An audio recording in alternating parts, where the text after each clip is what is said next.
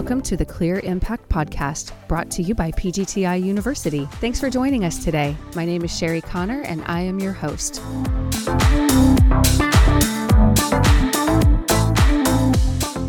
If you look at the processes or even the sheer meetings we go to, do you need to meet weekly or can you meet every other week or Mhm. once a month? Again, the bigger you are, I guarantee you, the more meetings you're going to have. So you get you literally have to look at time management differently. When it comes to success, we can learn a lot from those at the top. We had a powerful conversation with our CEO, Jeff Jackson, on keys to success, enemies of growth, and why it's important to look back and thank our mentors. You'll enjoy today's episode with Jeff. Good morning. We are here on the Clear Impact podcast with our CEO, Jeff Jackson. Hi, Jeff. Hi, Sherry. How are you? I'm doing great. How are you doing today? Doing great. Thanks. Good. I'm so glad you could join us today. We are in the series Running a Successful Business, and this is really to help our dealers who are largely entrepreneurial. A lot of them, I understand, are mom and pop shops, maybe not very many employees, maybe they're doing everything themselves. And then there are some who have a larger base where they may be running multiple locations and have a larger workforce. So we want to talk to that group and share some of your wisdom and insight with them. So I have just a few questions today. Sure. What would you say are three key things that you attribute to success in business? Sure. That's a great question, Sherry. And you did describe our dealers incredibly well. We have a variety of dealers across the spectrum, the mom and pops to fairly sophisticated multi location dealers with their own distribution systems. So, how do you blend advice to those, you know, those different kinds of dealers? You know, what I would look at is when I attribute success, it's mainly going to be around the people the people you hire and the people you surround yourself with. Leadership acts like a lid to success. The better leadership you have, the more that lid stays open. And, you know, at certain points, leadership can actually get tapped out and that lid can be closed. And you can vision if, if the lid's open, things are flowing and things are going good and success is happening. If it's closed, it's not. And it, it really starts out with leadership. And if you look at leadership, you have to look at what kind. And I look at uh, somebody that looks at possibilities and not problems possibilities. How do we succeed at this? How do we get the customer this product, even though it's not standard procedures? What are the opportunities to expand into different markets? What are the costs and risk associated with that? I don't look at it as a problem. You know, when COVID came, what were the opportunities, for instance, with COVID? People were going to be staying at home. Oh, wow, okay. Well, there's a captive audience. That's actually an opportunity to start advertising more to the folks that are staying at home and also the R&R market Mm-hmm.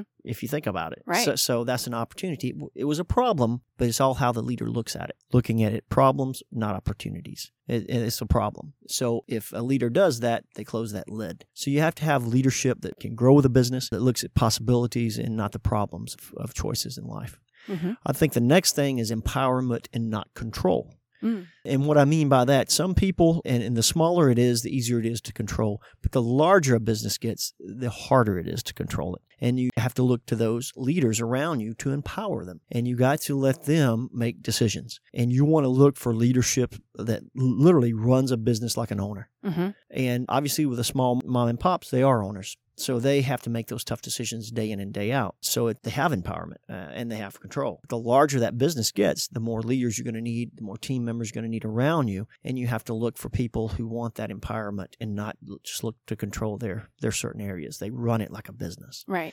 And I think next would be what I would call cognitive bandwidth. And that's a big word, right? Mhm. So I'll explain that. What that means is basically a pyramid management style. If you look at a bottom of a pyramid, envision all the different departments you can run in your life accounting, HR, sales, marketing, engineering, operations, supply chain, IT. You can keep going. Mhm. Those are all at the bottom of that pyramid and make up the company's base Right. the more experience you can get across that pyramid, the higher you can ultimately go within that pyramid and add value. Mhm. For instance, if you look at it and you three different functions. Uh, you're good in accounting, so you take on IT.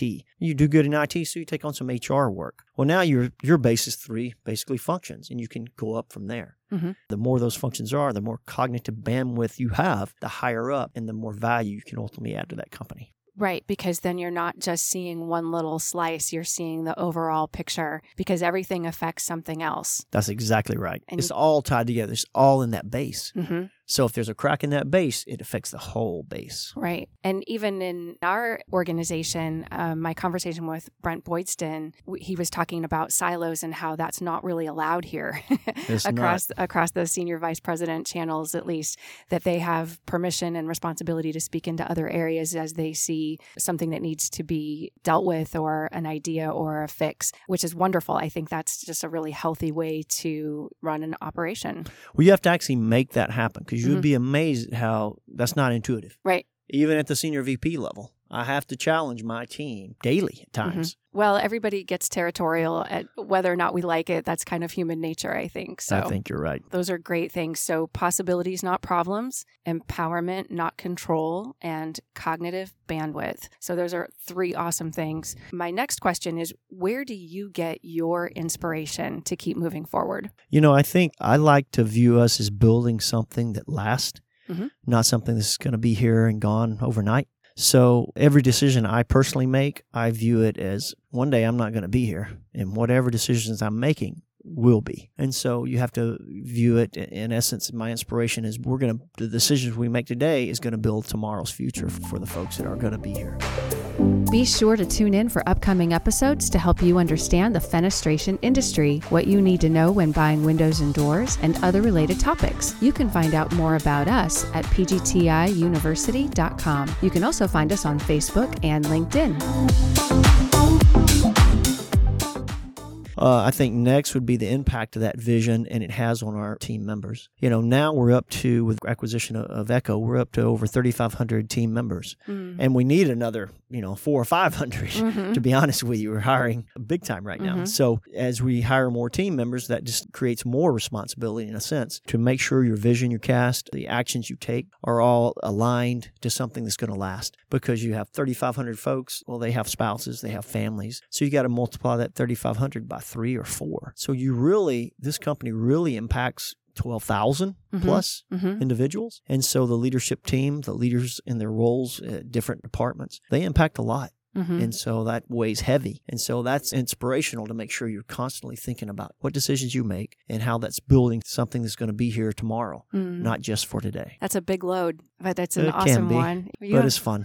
Mhm. Okay. What advice could you give to our dealer audience to help them continue succeeding? So I would say, above all things, you have to defeat what I call the four enemies of growth. Okay. Growth does not come natural. Change does, not growth. If you think what can stop growth, I like to look at four things unnecessary complexity, unscalable processes, unhealthy mindsets, and call it underdeveloped leaders. Those four areas, and there's tons up underneath those four areas that we can talk about, all are what I would call the enemies of growth. Mhm. And I think our dealers, our own team, we as a company, we as an entity, a brand, we have to constantly fight those four items to make sure we're always questioning, make sure we're always challenging. For instance, unnecessary uh, complexity. That can mean a variety of things. As you grow, it never gets easier. Mm. If you think about it, in 2013, we were 280 million in sales. Mhm. In 2021, we're 1 billion,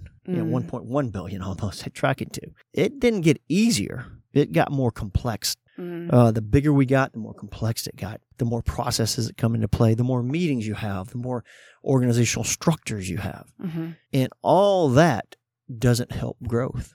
That actually stalls it. Right. And so you have to constantly be looking at that and challenging that organization, that structure, Mhm. uh, to, I would say, dummy down, push down that organization. Make sure uh, you don't get too big of a structure in place that really stalls growth. As an example, if you look at the processes or even the sheer meetings we go to, do you need to meet weekly or can you meet every other week or Mhm. once a month? Again, the bigger you are, I guarantee you, the more meetings you're going to have. So you get you literally have to look at time management differently. hmm I would say constantly be aware that growth doesn't occur naturally. Mhm. Change does. Growth has to be sought after and planned for and pursued. Mm, that's good advice. What is the best piece of advice you've ever received? Or maybe among the best pieces of advice you've ever Yeah, received? I've, I've received a lot of great advice uh, from a lot of different mentors. You know, I'd recommend uh, anybody who's had an impact in your life, never forget them. Always look back, always reach back, and just give a, a hello every now and then. Mhm. You'd be amazed at what I think that does to, to folks. The best piece of advice, or one of the best piece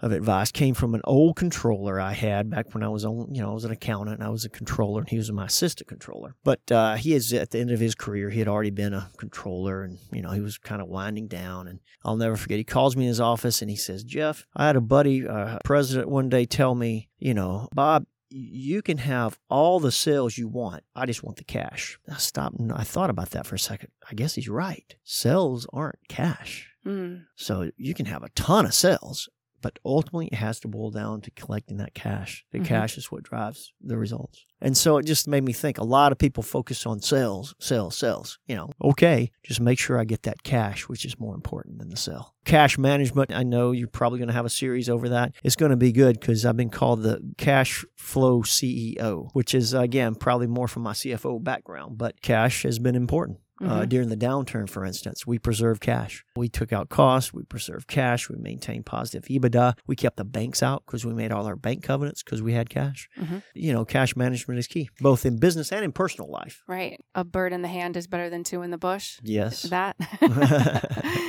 awesome. Well, I really appreciate your time today, Jeff. I think we could probably do a whole series around those four things and or maybe at least another episode. So we'll we definitely could look at doing that. All right. That sounds Uh, great. Awesome. Thanks, Jeff. Have a great day. Thanks, Sherry.